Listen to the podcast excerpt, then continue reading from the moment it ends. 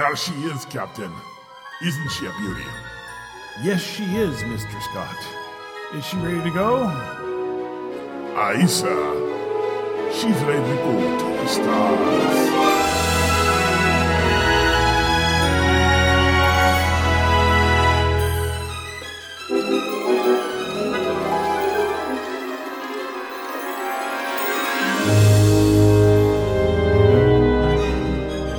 This is the 300th episode of the Tri-Tech Games podcast. Its mission to seek out new ideas, find new games, and to boldly bring the awesome to your game. Mr. Scott, Warp 9. Aye, Captain.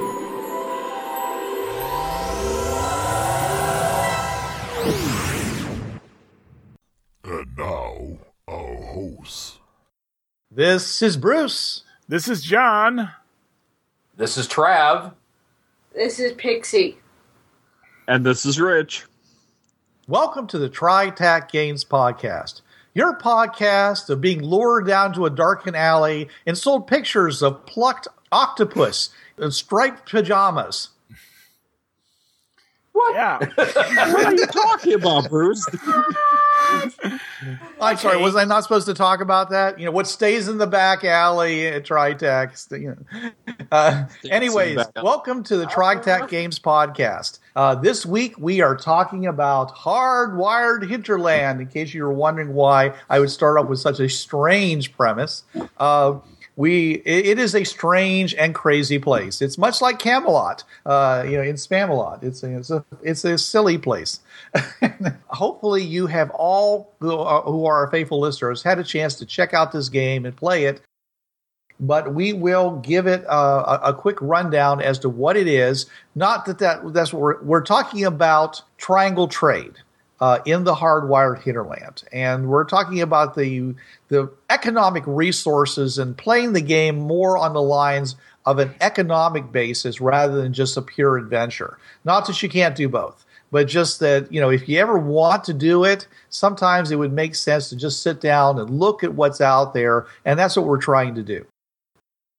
Fringeworthy, a unique trait shared by so few, a gift or a curse. To those that can transit a portal accessing the extra-dimensional network, a pathway to a million portals to a million other worlds filled with terrible wonder or shocking beauty, populated by denizens other than human and motivated by their own values. A creation of a race so advanced the physical laws of the universe became not barriers to their own creative drives. Will you shoulder this burden and step onto the paths for your world? Adventure in the million worlds of Fringeworthy.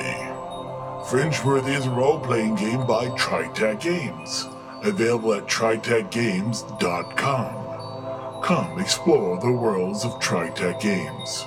Explore the worlds of Fringeworthy. Then we run to Icecap, and Icecap produces nothing, and Icecap needs therefore everything. They don't want visitors and stuff like that. But in fact is they have to have a very carefully vetted supply line of people bringing in food and supplies to support the 2,300 prisoners and the guards that are supporting this place. And they also have to have enough technology to be able to protect their borders. So I don't know how they're doing that, whether they have planes flying around the edges all the time or whether they have missile installations that fire on anybody who comes within a mile of the environ. I don't know how it's handled, but they've got to have, those kinds of supplies. Armed penguins. Yeti. That too. The Yeti are over in Little Kiev. They hire a few of them, so you have all the prisoners you want, either they escape. They need a lot of relatively high-tech stuff there because it has to endure the intense cold. It has to hopefully be as automated as possible so they don't have a lot of people to guard these 2,300. Otherwise, they're going to have 10 guards for every one inmate because they have, in addition to watching out for the jail, they also have to police the rest of the island because it says that the island is very well policed. And it's a 200 mile by 200 mile environ. Yeah. So Richard, is it surrounded by? Is this like a giant box valley with mountains all around the edge? Because otherwise, ice likes to move. You would have glacier movement on into the ocean. Otherwise, but the ice doesn't move. Some falls off the edges, and basically there may be, much like Antarctica, a rocky ring all the way around it. A few hundred feet, and that's about it.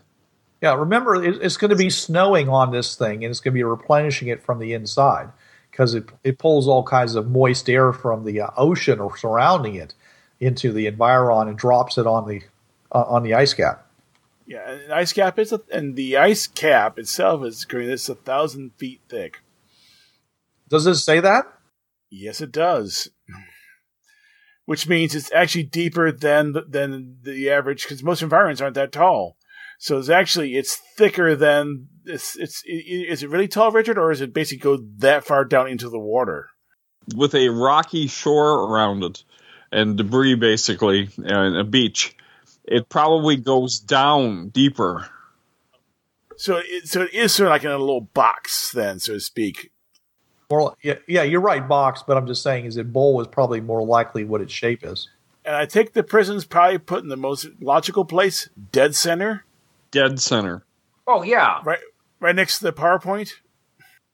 It's as close to the PowerPoint as they can get, which extends very deep into the, over 1,000 feet of ice. Yeah. Would you want to have to run electrical lines through the Arctic weather any further than you had to?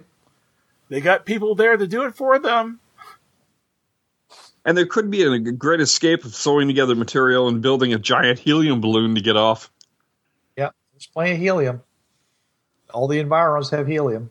Yep. So how deep down is this? How deep does it go? How deep is zero, the prison? Oh, the prison's probably just below the surface. Okay, so it's not like it's not like 200 feet under the surface. It's basically below the surface. Yeah. Oh, I thought it'd be farther onto the surface too. Yeah, I thought at least 100 feet. That way it makes getting out even harder. Yeah. Wait a minute. It's a sub-zero Arctic environ. Yeah. Surrounded by hundreds of miles of ocean. Where are you going to go? Anywhere beyond that. If you it's like the prisoners who escaped from Alcatraz. Where were they going to go? But they got off. Well, in an honest answer to your question, Trav, all it takes is one moral in your mouth. The one that teleports you to the first environ on your left. Yep. That's right. The magic mushrooms.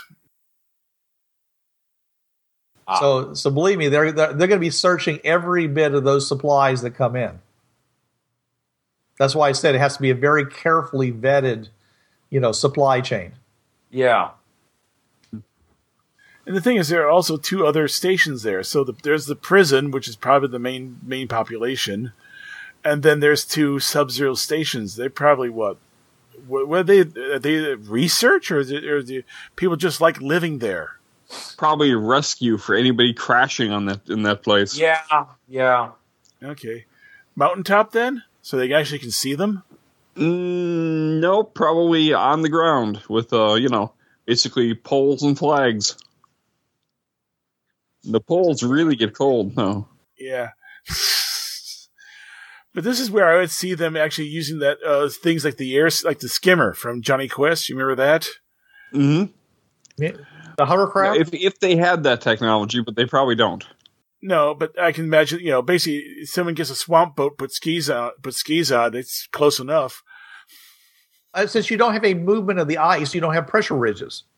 Yeah. So once you go and use that electrical power point to produce a steam and you go and smooth out a road somewhere, that road stays that way forever, and except for, occasional roughness from falling snow and it freezing there. Yeah. Yeah. So, yeah, I can see them going,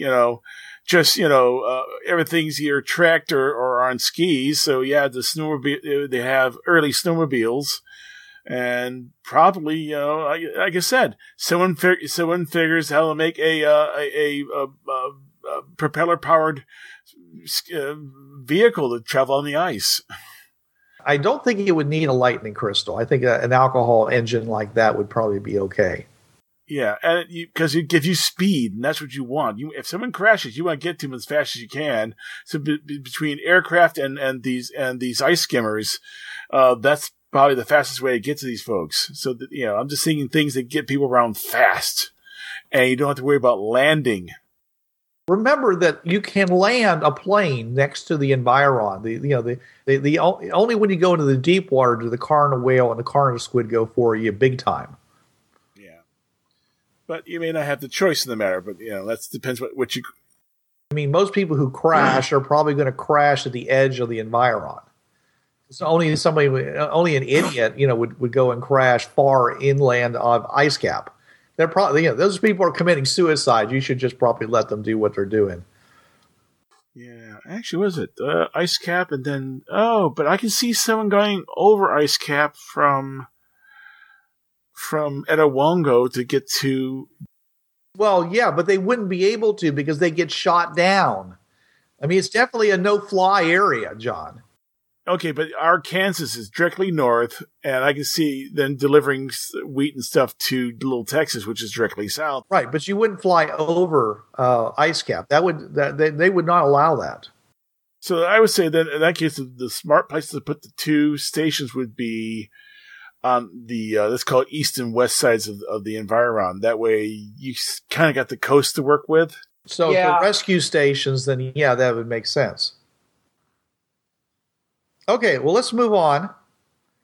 Okay, now we're up to Little Texas. Little Texas produces a lot of stuff.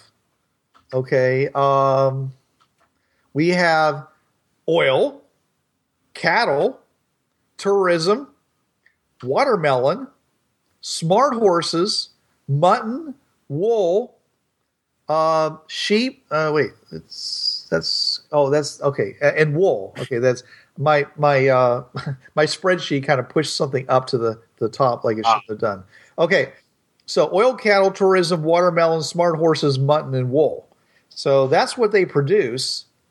And what they need is railroad, radio, telephone, and TV.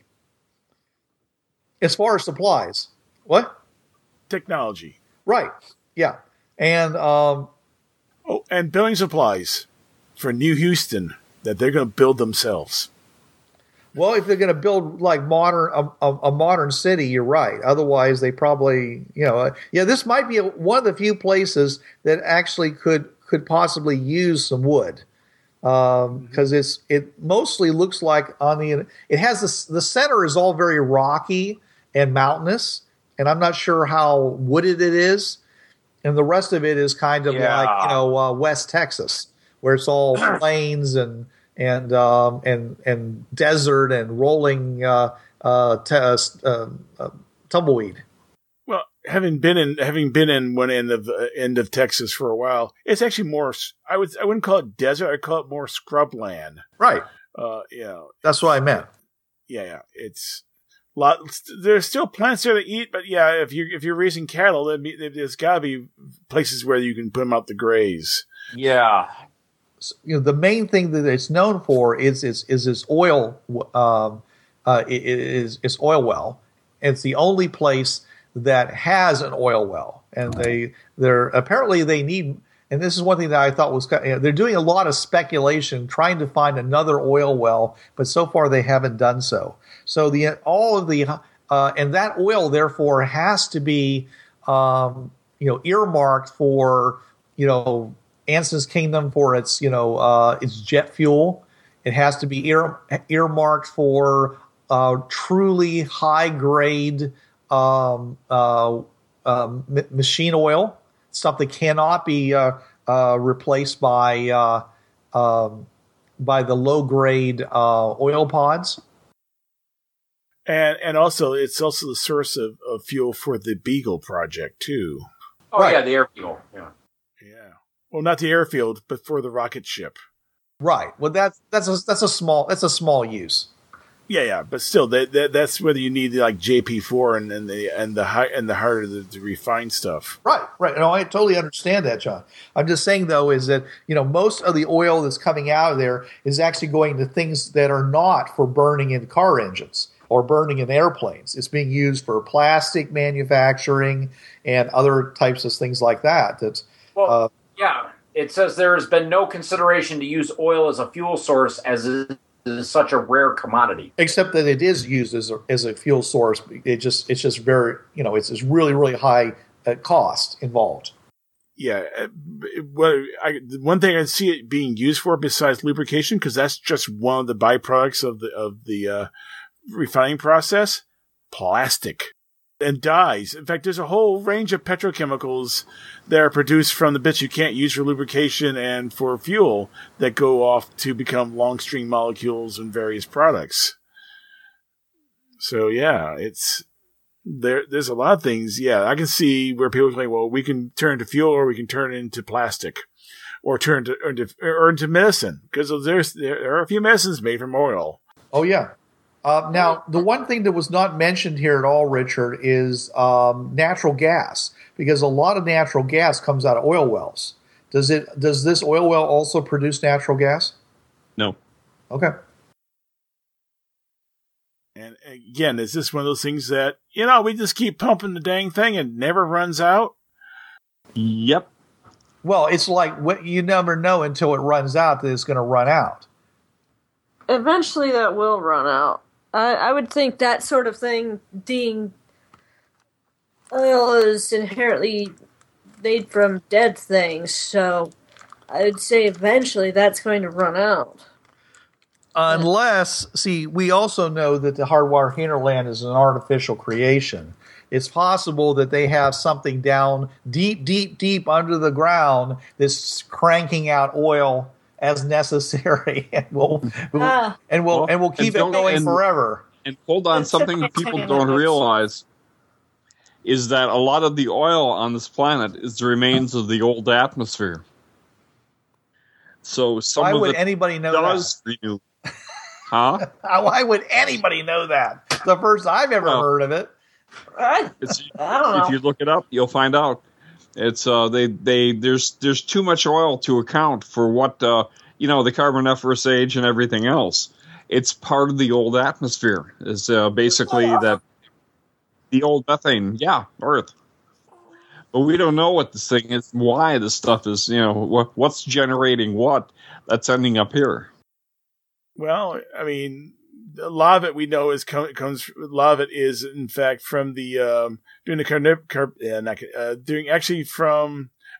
algae. It's not trees. Trees make coal.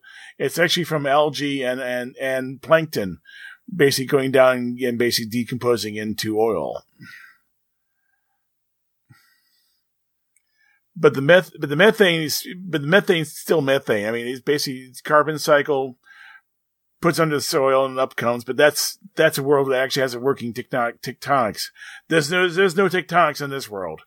If there's oil, it's oil. Someone put it there. It's a toy world. Okay, so anyways, there's plenty of oil now.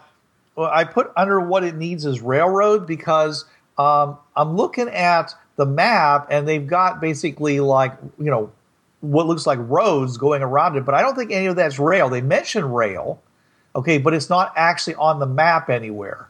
So when I ran my campaign, that was one of the big things they wanted to do, is they wanted to put a railroad that literally circled the mountain areas in the center. Or actually, one guy wanted to circle, the other guy wanted to go through, basically do a cross. And he was hiring the players to essentially help him in his manufacturing of explosives to produce a better explosive to help level the area between San Antonio and Dallas. They need all the stuff that you need for running a railroad. And fortunately, there is a place to get that. And we'll get to that as we get along here. I did notice that their industries are farming, so they primarily are farming. Oil's just the little cherry on top of the pie of the sundae, more or less. The next one is Tuva. Tuva is they don't need a whole lot, and they don't and they kind of, you know, what do they produce is very specialized. What they produce is chic and yak, a lot of it. They have a lot of handcrafting, weaving. They all consider themselves to be artists. They are a source of woven wooden rafts, apparently some of the finest in the hinterland, and they're one of the best sources for freshwater fish because they have this huge lake on their environ that they do a lot of fishing. Their main export, however, is probably the Tuvan Drink of Heroes, which is a fermented mare's milk with hot peppers in it. And if it's like most those kinds of beverages, and probably not a little bit of the brewer's spit in it as well. Yeah, from what I've seen. Thanks, John, for ruining it for me. Well, I've seen a lot of places and a lot of things on various TV shows that seems that saliva helps fermentation. Oh, because it has the necessary enzyme, which is why barley's so wonderful. Barley has those enzymes that promote fermentation. So, yeah, there's a lot of things out there that, to ferment it, you need those enzymes. Maybe the mare's milk has it. Maybe it doesn't. I do. And there we go. So yeah, it's. I mean, there's a lot. I imagine in the Brasilia, there's a lot of those drinks people are drinking. They don't want to know where they came from. Yeah, exactly. Again, a clip I saw, I think it was Anthony Bourdain on one of his shows, and these people are all sitting there. These women are sitting there chewing on the fruit and spitting it back into the bowl, and out of this big bowl, you take a cup and drink this, and just yeah. Native American drink of chicha. It's a Peruvian drink. It's made from corn, and you chew the corn up, you spit in the bowl, add water, let it ferment. Yeah. You drink it while it's still, bubbling, Oh, goody. You're just, yeah. Okay. Yep. I take it you watched, I believe is the term you want. And you've watched Booze Hunter. That was the one. That was the show, yeah. Where the guy... I was, yeah. Oh, just saw that and I just wanted to, I'm watching that. It was on a clip at work. I wanted to shave my tongue. I was just like, oh, God. Well, I knew a guy who actually experimented and made his own chicha. He did not spin in it. What he did was he did a few other things to prepare it. And then he used a little barley. To get the 12-row barley, which has extra enzymes. He added a little barley to the mix. That provided the necessary enzymes. And he made homemade chicha. Okay. But how did it taste? He said pretty dang good. Yeah, I was going to say, you're putting barley in. Yeah, just because it has the enzymes, it's still going to taste different than the saliva. So, yeah, it's not going to be true chicha. Isn't it chicha? It's not going to be true chicha because barley's not part of the original mix. So there will be a different taste. Yeah. And he said it was great. If he let it ferment out completely, so it was very dry. And then he would mix it with some strawberries and make like a margarita. Ah. Of it. So, yeah. Perfectly drinkable stuff. We're talking like about 6 to 7% alcohol. So not really hard stuff. No, not bad. No, just... yeah. So let's quit tangenting. Go back to the Tuva. Yeah, Tuva. So what do they want? Okay, they're very self-sufficient. Environ. However, they really do appreciate a very finely crafted low-tech weapon like a bow. I mean, not some cheap knockoff thing, but something that's really, really well made. They can appreciate that, and they're willing to pay for it. They also are willing to pay for fuel. They'll pay premium prices for it because there's not a whole lot of need for it, so there's not a whole lot of people who bring it. So it's in high demand whenever it is brought to their particular environ. So yeah, probably they'd be looking for things like coal or charcoal, because that's kind of the things we're talking about. 1600 is the time frame here. 1600 in the not Nepal, but in that area, in the Himalayas, Mongolia. Yeah. Charcoal would be right up there with what they need for terms of fuel. So yeah, so they would like to have a lot of charcoal. I'm starting to wonder about how we're going to transport all this stuff in DC-3s. Well, you don't have to transport all of it, because some of it could be transported using dirigibles. Yeah. I mean, if you want to transport a locomotive, believe me, it's not going into DC-3. No. It could go into Antonov. I don't think so. That plane might not run on alcohol. No, it runs on moonbeams and hope. Yeah. Maybe vodka, pure, distilled vodka might work. I don't know. All right, so that's Tuva. Okay, then we come to Magicost. Magicost is a great source of low-tech weaponry and not much else, because supposedly it's got all kinds of great stuff, but it's almost all infused with toxic magic, and so it has to. You have to literally put it into storage and let it, decontaminate. I mean, Magicost is supposed to be like a modern city that's had this terrible thing happen to it. So, I mean, there's things like electronics there, and there's, plastics and titanium and all the things that you'd expect to find in a modern city that's basically, got nobody in it. But I'd be really, if I was, I wouldn't want to do a triangle trade that included Magicost, because I think my buyers would be really questioning the quality of the materials I was bringing them, considering how that, if you're bringing a lot, there's a probability reaching a certainty that you're going to be dumping some cursed items on them sooner or later. It's just a ring. It's a little gold ring. It's not, if you throw in the fire, you see some writing. Don't worry about it. It's perfectly fine. It really is perfectly fine until someone comes looking for it. Yeah. Because until someone came looking for it, that ring was great.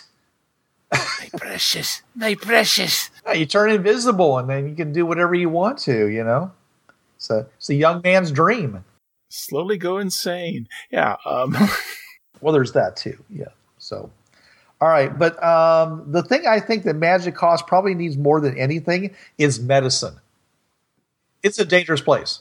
Yeah, and medicine. Well, not necessarily medicine, because you basically don't really, we don't worry about catching the cold and the hardware hinterland. I'm not talking about antibiotics, John. Yeah, we're talking like surgeons and people who can. Yeah, I'm talking about surgical supplies, splints, glue, surgical glue to glue your parts together long enough for you to get better. Okay. Burn bandages, ointment. Burn ointment, bandages. There's a lot of stuff going on in that place, and all the rebar you can ship. Rebar is made out of iron, and iron is cold iron on this place, and you can use it to make this place safe. Well, but they only do that in one place, John, because the magical beings in the rest of the place would basically have you for lunch if you tried to just throw that pell-mell over the environ. Oh, no, that's what I meant. Yeah, you basically, if that they want to expand that spot, so they want to get those rebars or whatever iron and just drive into the ground and start claiming more territory. It's slow but sure, but yeah, they want that iron.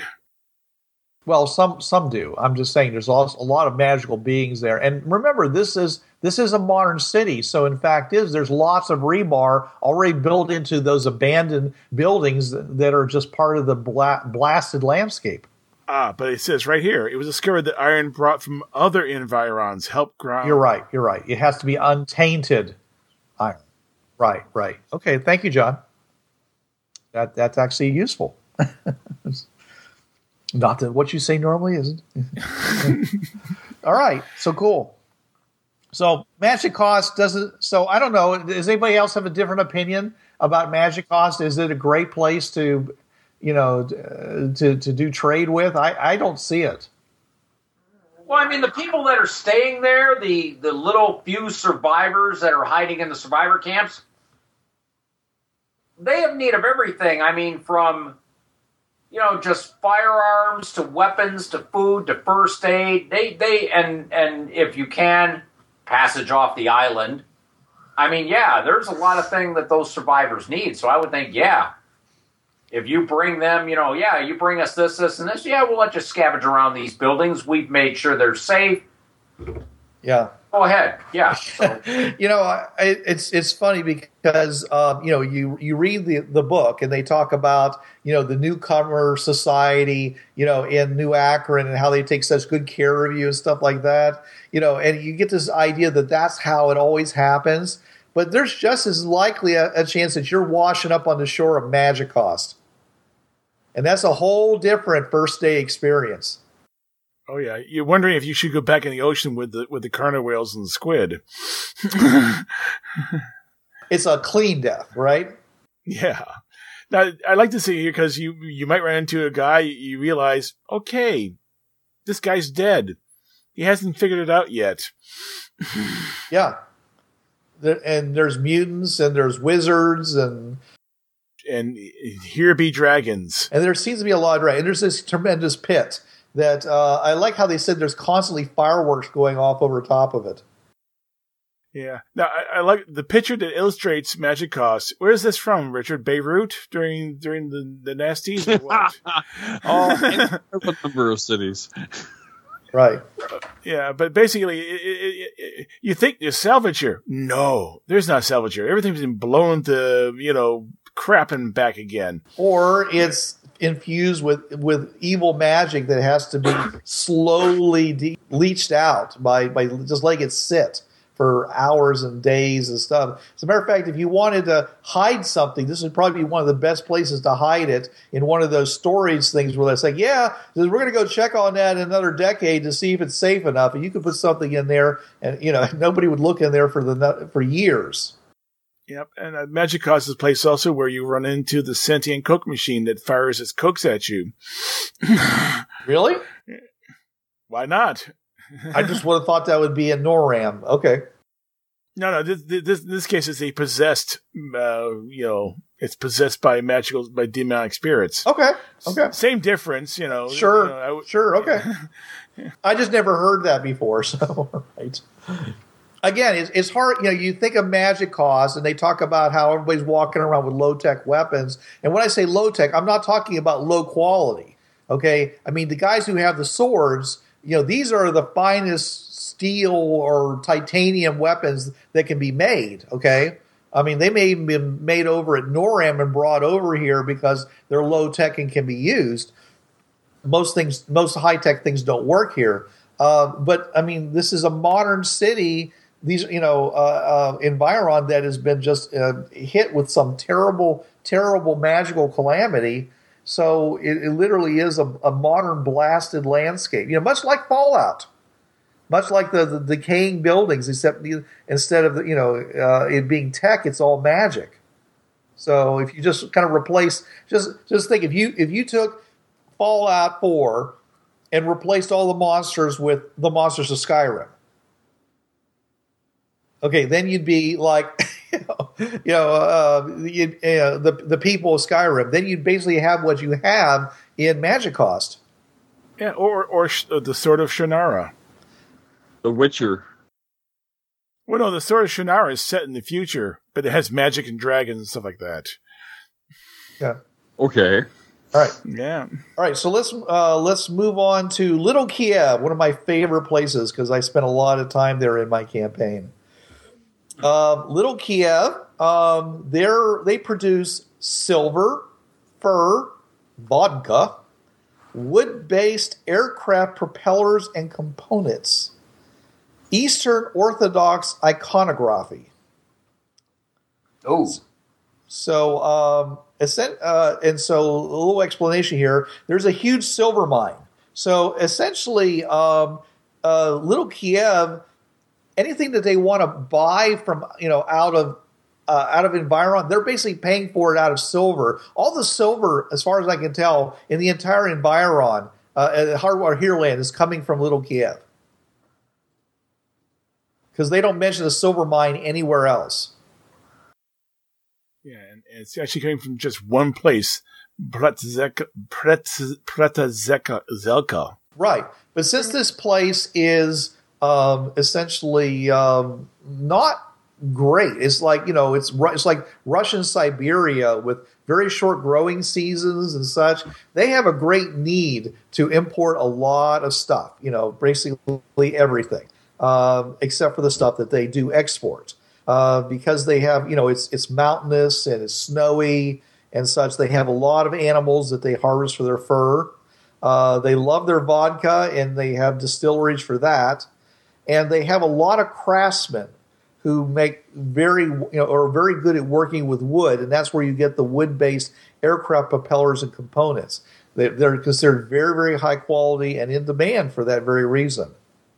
And it is the, you know, basically the ground zero for one of the few religions that are mentioned in the Hardwired Hinterland.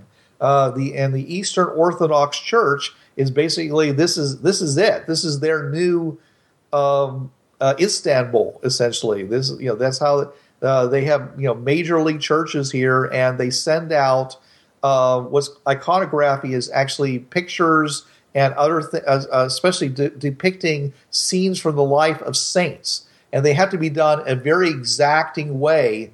And they have schools in Little Kiev for teaching people how to do that. And people send their kids from all over the Environ to learn this craft so that they can get authorized to be able to produce true authorized iconography.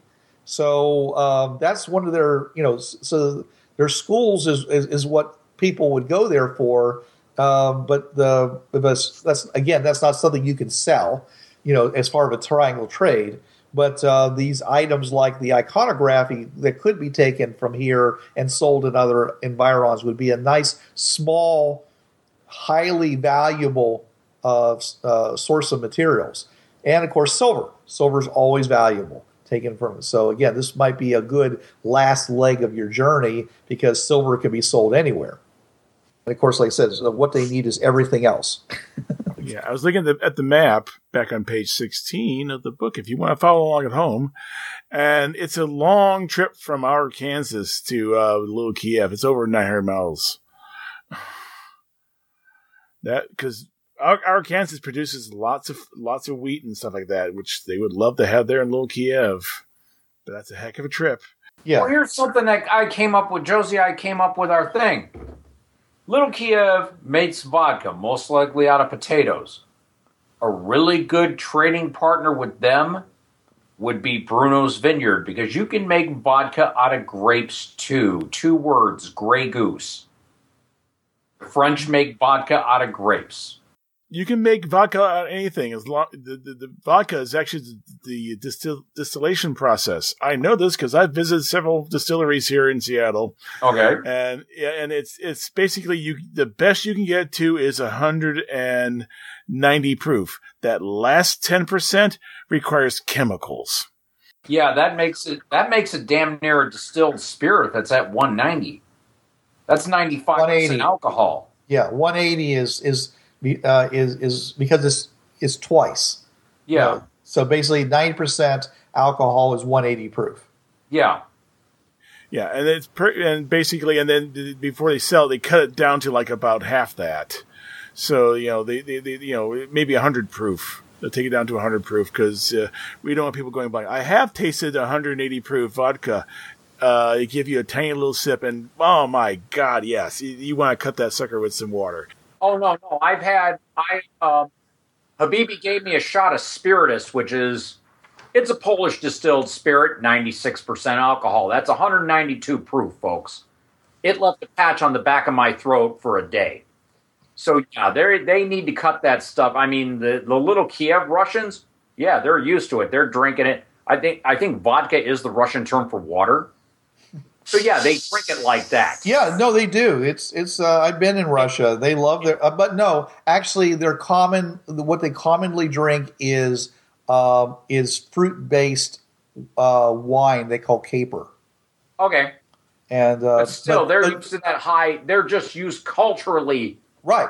Excuse me, to that high proof. When they get together, that's the bottle of vodka comes out, and you can. And once you take the cap off, you got to finish it.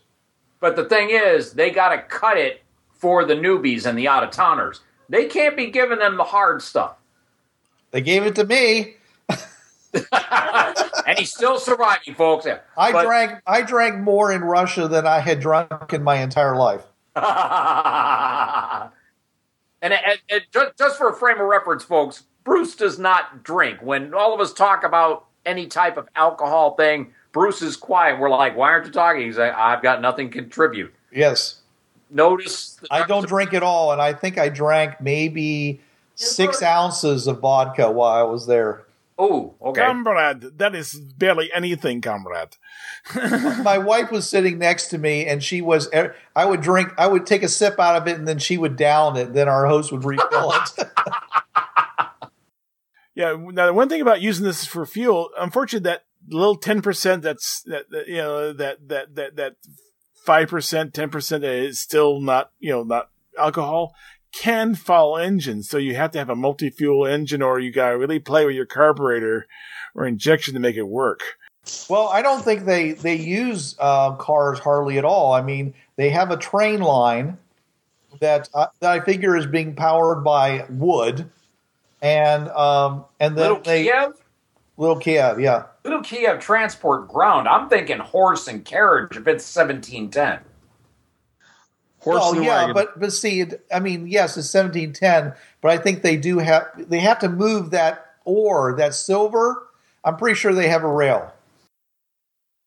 It's right there, right next to Little Kiev, right next to the airport. I can see them, hooking up the oxen and pulling them that way.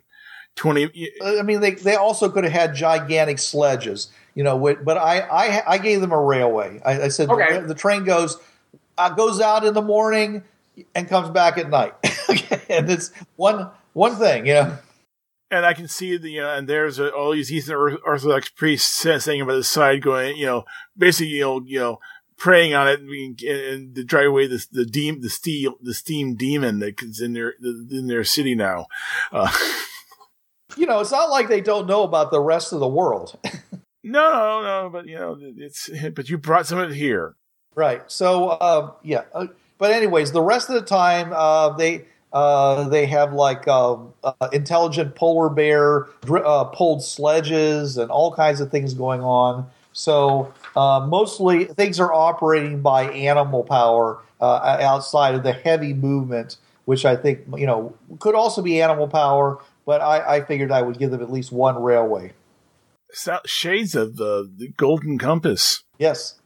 Well, they mentioned things being pulled by polar bears. Yeah, that's. Hey, folks, that they were fans of the Golden Compass. You have your chance of playing one of the characters from the movie or from the books. One of the characters in my campaign is a polar bear. He used to be the chief executioner in the pit during the games that they would have every month. You go in there. Yeah, I'm going to fight a bear, and he goes, "No, comrade, you're fighting me. I am a polar bear. I will rip you apart and eat your innards." Why am I reminded of Bruno from the Bugs Bunny cartoon? Bruno, go first. Yeah. Okay. I will dive into a block of cement on my head yet. Yeah. Yep. Okay. All right. So moving on, unless you think there's something else that Little Kiev has that they need, or specific that they would need, or something else that they might be exporting. Nope. I was going to say potato peelers for all the potatoes for the vodka, but no, go ahead. Okay, Bruno's Vineyards. Okay, so Bruno's Vineyards, classic, export wine. They also export fruit and nuts of a wide variety. There are more varieties of fruit and nuts that grow on Bruno's Vineyards than anywhere else, including New Brasilia. Oh. As far as fruit and nuts. Okay. I'm not talking about other stuff. I mean, they got stuff growing in New Brasilia out there in the backcountry I don't even want to talk about. But there's they also have a large glass bottle manufacturing facility there. 1947. Okay, yeah. That could actually be a proper mold-based glass operation. Yeah, it's not glass blowing. It's actually glass bottle manufacturing. Mm. So at least that's what it said. That's what they produce. What do they need? Nothing, as far as I can tell, outside of perhaps, specialized silica for the purposes of blowing the glass. Maybe they get that from Etiwongo with the beaches. Corkwood from Etiwongo. Or from Little Texas. They get sand from Little Texas, too. That would be a good spot for the proper silica? It really depends. Unfortunately, the silica, the beach. If the beaches in Etiwongo are proper, they're not made of silica. They're made of coral. Oh, and that would be calcium carbonate. Right. Okay. Well, I don't know. So I'm just saying that's the only thing I can think of that they would actually need there, other than the normal stuff, the just general. The Sahara one, that would actually produce probably a lot of the necessary, nearly pure silicon sand. Okay. All right. Yeah. Because it's that place is basically empty, and we'll so Bruno's Vineyards, which is a great place. They have some other stuff there besides this kind of stuff. I mean, they have the zoological research facility. One of the places you can see probably some of the most exotic animals in all the hinterland in a relatively safe environment. Rather than going out in the wild and encountering them. But as far as tourism, again, is something that a lot of these environs have. But as far as setting up a triangle trade, I don't see a whole lot other than bringing them silica for their glass bottle manufacturing. I don't see a whole lot of what you would bring them that would be an easy sell, and then we buy lots of wine and fruits and nuts from you. It's the Tuscany area of Italy. There really isn't much you can bring them. Yeah, I mean they're pretty self-sufficient and they know it. Right. So essentially, they make all this stuff and then they import luxuries. So I guess if you had some really nice luxuries, that might be worthwhile to bring in. Maybe some of those, high-tech electronics or art. Maybe that iconography from Eastern, because Eastern Orthodox is still pretty Latin, pretty so Catholic, yeah. Catholic, so it's not Catholic, but it's pretty darn close as far as the look and feel. So they might be interested in that. Now, I do love there's always little bits of history and little things that stand out. One of the things that stand out is the person who basically is in charge of everything, Antonio Caligoni. The second generation. That means he's one of the few people who were born on the hinterland. He wasn't a shipper. He was born here. If you take that at his word. Is that correct, Richard? Yes. Yeah. So is Bruno his father? Kids are not unheard of. I mean, there's the birth rate is 1/500th of the normal birth rate, but that doesn't make it not happen. Yeah, but I'm looking at his picture. He's old. Well, I don't think you should go by that. Everybody, there shouldn't be anybody that looks that old. I know, unless he really. So it was Bruno, his father. Probably, yeah, probably. All right. So, I mean, if he really is that old, they were some of the first people here. When was that again, Richard? 500 years ago. 500 years ago, and they're maybe even farther back. Yeah, so they back to maybe 1,000. Yeah, it's quite possible that he is that old. Okay, well, we don't probably know. Romans. Yeah, we have no idea. Egyptians. Oh, well, you got a place for that already, you know. Red paint people. Who wants to live forever? Anyways, okay, so moving on to Mountain Meadow. Nothing is produced here. And they don't want nothing either. Basically, it seems to be a pretty much uninhabited environ. Yeah. Yeah, well, just these are the ones that are out on the farthest edge, away from the core environs. So they're really there for you to explore and detail on your own. I love the again the little tip, the little things here. Latin-speaking German herders. Okay, they're all from Pax Romana. There we go. Yeah. Okay. All right, this definitely not. This would not be a place. Except, this would only be an emergency stop for you on your plane if you needed fuel. The next one is Sahara, which they produce nothing. Also, however, as we just mentioned, that maybe they would be a source of sand that would be necessary for Bruno's Vineyards glass bottle manufacturing. Well, wait a minute, Bruce. Nasty desert environment with Egyptian ruins. You would have at least expeditions. I was trying to be nice and say expeditions, but yeah, crypt robbers and tomb raiders. Let's arose by any other name. Well, they don't. Spawns out on the. Ugh. Okay. Calm down. What word? These ones out on the farthest edge of what these people know, just because there isn't anybody there doesn't mean these places don't have something that the other places do need. And okay. Probably isn't being interfered with by anybody that's there because there's nobody there. Yeah, it's just an outpost. There's only like 250 people there from what it says here. Yeah, I mean, 250 is not what you call, it's not a civilization. Yeah, it's spread over three forts. So there's three forts. So we're talking what? Math. Sort of like that Star Wars city in the new movie. And it said the ruins are heavily trapped and plundered long ago. There's a few poisonous snakes and a dinner-sized poisonous spider here. Well, you could harvest the poisonous spiders and sell the poison to the natives on New Brasilia. Say, hey, why don't you try this out, man? This is something new for you to see, you know? Maybe you can come up with a custom blend that's even better than what you had before. And the ruins are heavily trapped.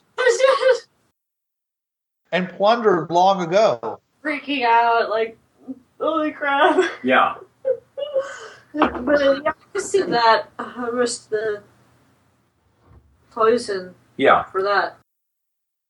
So Richard, are they truly plundered, or are they the easy stuff plundered? You got to go find out. Well, with 250 people, you're literally going to have to bring your own surveying crews, your own digging crews, whatever. It's a major. You better be coming here looking for something, okay? As in, like, you have a reason to believe there's something here. Not that can't happen. That's fine. You find something on another environ that points to something being there with a map and whatever. That's fine. But I'm just saying is that, you know, just looking at it, there's nothing there to make you want to be here. Yeah, I mean, the only thing that happened, I used it for a setting for a game I ran where basically a long time ago, Fort Levi were carrying this box they couldn't touch because it would burn them. And the city was being raided by somebody, and they made a left-hand turn and ended up here. They found some ruins, and they hid the box in those ruins, and they went and found civilization, and they went their separate ways. But then one of them said, you know, that box is really important. We should probably go get it. And the adventure came from that point, that, you know, dealing with air pirates and gangsters all trying to gain the Ark of the Covenant. You mean a golden cell phone to God? Yeah. Well, that would definitely be going beyond your 500 years in the past, Richard. We're talking more than a couple thousand. Like I said, years. Bruce could be longer, a lot. I know. Longer. I'm just saying we're talking more than 500 years to get everything together. No, 500 years for habitation. The range goes back to early Roman times for people being yanked and picked up. This is still before that. Yeah, it's still before that. So, you know, it's still hand wave, you know. Yeah. I'm not saying it couldn't happen. I'm just saying that, you know, and there's nothing to say that we don't have a, you know, since we're talking about it being related to Fringeworthy, that there isn't a time retarded in Byron where those things are just happening now. Yeah, so it's all doable. I'm just saying that if you know it would seem to go against the whole. It's been 500 years, but there are explanations for everything if you look hard enough in Richard's multiverse. And it's funny. I was actually able to use an actual map of a ruined Egyptian temple complex for them to go through and have all sorts of fun, you know, dodging air pirates and stuff like that . And I did put a Nile through there. So I did put a Nile through there in one spot, so they had some place to land their aircraft. You mean you put water? Yeah, I put a Nile in there. Why not? Because it doesn't make any sense. But okay. Neither do a lot of other things in the hinterland. Well, yeah, but I'm saying crocodiles. Nile crocodiles. Yeah, the Nile exists because of mountains. And the water coming from those African deep jungle mountainous areas. Okay, that's why there is a Nile. Okay, the Amazon Brasilia flows in both directions. Yeah, I understand that too. Okay, so I'm just saying, but I said it didn't make any sense, right? Neither does that. Yeah. All right. Doesn't mean it can't happen. It just means it doesn't make any sense. No, I understand Bruce looking for verisimilitude. I get that. But yeah, it is the hinterland. So we're kind of right up around there. Yeah, it's counterproductive. Yeah. Moving on to Grunlog. The only thing that Grunlog produces is meat. They are hunters there, and that's pretty much it. I liked how you had a thing from the Hinterland Geographic, which was how to survive, how to go to Grunlog and survive, and then there's no article. It's just advertised on the cover, and I'm like, that probably would have been useful, but they pretty much don't need it. The only thing they need are low-tech weapons because they're a primitive society there. They're basically, you know, cavemen essentially. You know, running or plainsmen or whatever you want to call them, you know, ancient Indians. So they wouldn't be able to understand and maintain anything but low-tech weapons. But you could get some really interesting meat from these folk for some pretty low-grade, you know, knives and hammers and such. Well, the list says near human, so we're talking it could be something like Homo erectus. Up to the Denivogian or even Neanderthal or Heidelbergus. You know, they're not human, but they're close enough, and they probably are from a close alt. Heck, if you really want to have fun with the players, they're Homo florensis, i.e., hobbits. Now, Richard, I got a question, because you have a population of 1,400. Is that the native population, or is that the everyone else population? The everyone else. Okay, so there's actually more of these near humans then. So this is the people who come visit. Yes, John, because they're going to all stand up for the census. I would think there was no idea how many of these near humans are.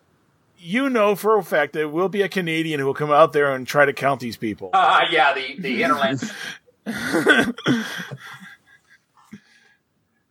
Oh, what's your name? Yeah. Eh? No, but you know full well that these near humans, they're going to see these guys coming up. They're not going to be around. Again, this is an indigenous group with the home court advantage. They know every nook, every cranny, every blade of grass. If they don't want to be found, they're not going to be found. Yeah, and they're complete survivalists, so they don't need anything from anybody that they can't make with their own hands. So when I mentioned the low-tech weapons, I do need to qualify that. because I said you could give them like low-grade steel knives and such. They probably are producing better weapons with sharper edges just using flint. Oh, no. The really good one, obsidian. Yeah, well, if they have it. If they have that. Yeah. But I'm saying flint is a very, very sharp material when you... Oh, yeah. And anything that's made off of natural glass is extremely sharp and holds an edge better than steel does. I don't know, Rich or John or Bruce, you can ask this. Isn't some obsidian, if you get good enough obsidian, isn't it like surgical grade scalpel quality? Yeah. Oh, it's better. It's better. In fact, that's what they're going to be doing when they replace my my eye lenses. They're going to be using probably obsidian scalpels for optical work. Yeah. Ooh. They're not actually better, John. They're about equivalent, okay? Because, you know, I actually, you know, used a microtone where we used, you know, glass, you know, blades to cut it. And we just would take a thing of glass and we'd chip off, you know, a part of it to give the edge, and we'd slice off these incredibly thin slices of tissue that we'd mount on our slides. It was in parasitology class. So they said that, you know, you can buy steel. The problem is those things are only good, they're good for X amount of uses, and then you have to go and replace them, you know, while, you know, the glass ones, they don't last quite as long, but they're really easy to replace, and they both have an equally sharp edge. Yeah, that's right. I think it comes right down to it. You know, we're talking. I think the difference is that the edge on the glass ones are actually not as rough. When you get down to with the electron microscope, the glass edge is actually a bit sharper than the steel one. But you're right. But it lacks in. What it has in sharpness, it lacks in hardness, so to speak. It will actually flake off more often. Right. Yeah. The metals will oxidize. Yeah. Well, the reason for that is because of what it is. Glass is a supercooled liquid. So when you shear something off of it, it's still a liquid, and so it'll produce a smoother edge. But for that same reason, it's not going to keep the edge, you know, as long. It's not going to be as durable because it is a super cool liquid.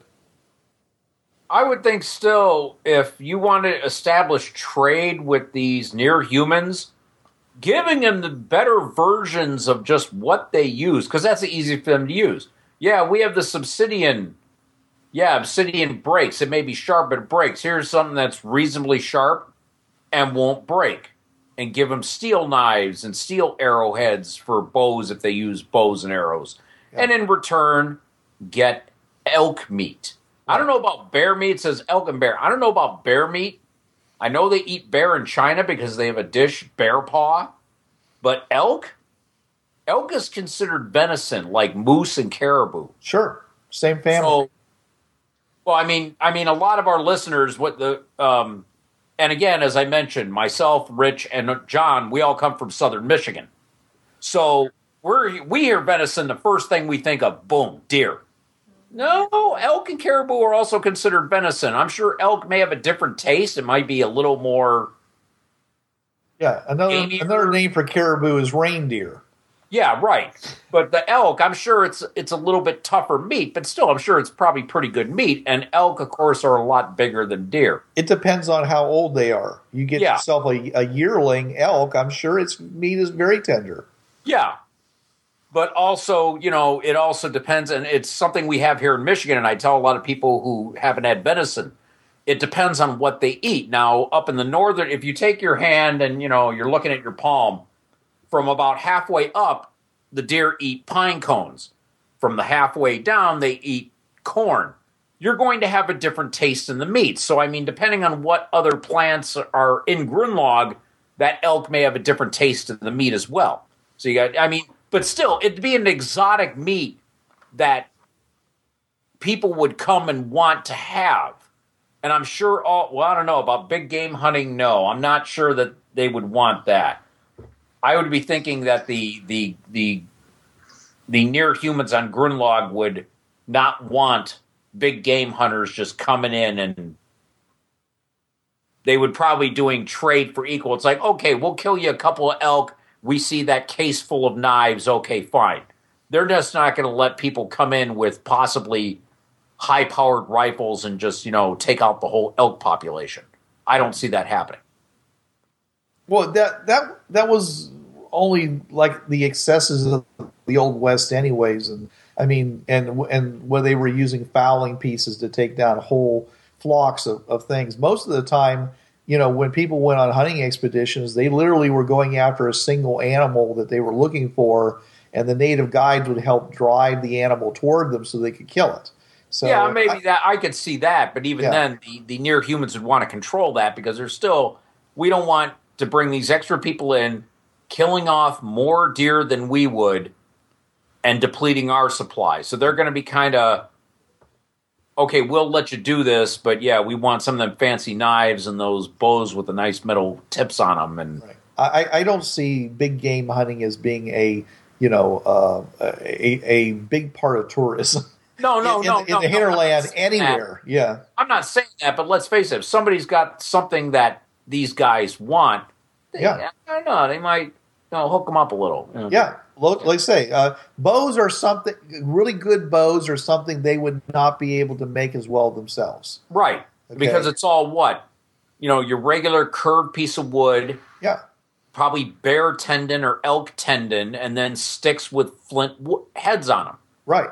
And though the heads could be really sharp and stuff like that, you know, the rest of it, you know, you're not going to have your aircraft aluminum. You're not going to have your really high-quality epoxies for making laminated wood that really, could give you a small, easy-to-carry bow with tremendous pulling power. Oh, yeah, and it's like if you were to sit there and show them, and some of these near humans, I'm sure, are pretty strong. Yeah. I'm not going to try to mention the names that you guys mentioned, but yeah, you give one of them like a compound bow with the gears and the wheels and all that. Some of them have like 100-pound poles on them from what my coworkers who bow hunt tell me.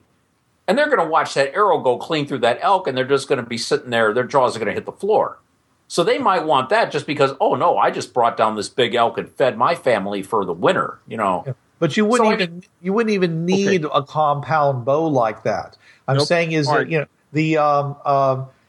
it was very common for the horse riders, the Bedouins, to use recurve bows made out of horn and various things like that that had that kind of pull to it. They just were strong. That was the Mongols. The Mongols had some of the best short bows anywhere. They were laminate bows. Right. And they usually took them a couple of years to make a good bow, and they were phenomenal. Right. And they were probably handed down from generation to generation because of the craftsmanship in it. Sure. Yes. And because they could be maintained. Yes.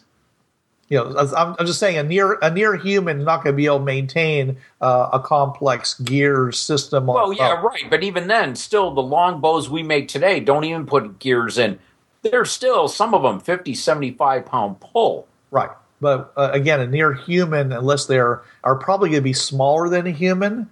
So therefore, I was thinking about the recurve compound laminate bows would probably be the best choice for them. But that's just me thinking about it. Whatever way you want to describe these the natives of Grunlog, I always thought they were kind of small. But okay, yeah, if they're small, I would definitely go for a recurve because that gives them the pulling power, but they also give smaller size. And don't forget. They are crafty, vicious, and excellent hunters, and they are also cannibals. That means they eat their own, not us. We're just another animal to them. Well, remember, Bruce, they can either have you over for dinner or they can have you over for dinner. Yeah. What I'm just saying is that we wouldn't be considered – if they ate us, it wouldn't be considered cannibalism. It's only when they eat each other that is cannibalism. Yeah. This is Bruce Sheffer saying there are a million worlds out there, so go explore them. This is John Ryer saying keep your powder dry and keep those cards and letters coming in. This is Blix. Don't hate the game, hate the players. This is Richard Tahoka. Wait till you see what's coming next. And this is Trav. There's a reason why it's called gaming. It's for having fun. Yo, brothers, this was the Tri-Tech Games podcast. You know the drill. It's protected under the Creative Commons License 3.0. No commercial reproduction, no derivatives, and sucker, you best attribute this to the folks at Tri-Tech Games. And if you don't, we'll be after your sorry butts, because we're some bad mothers.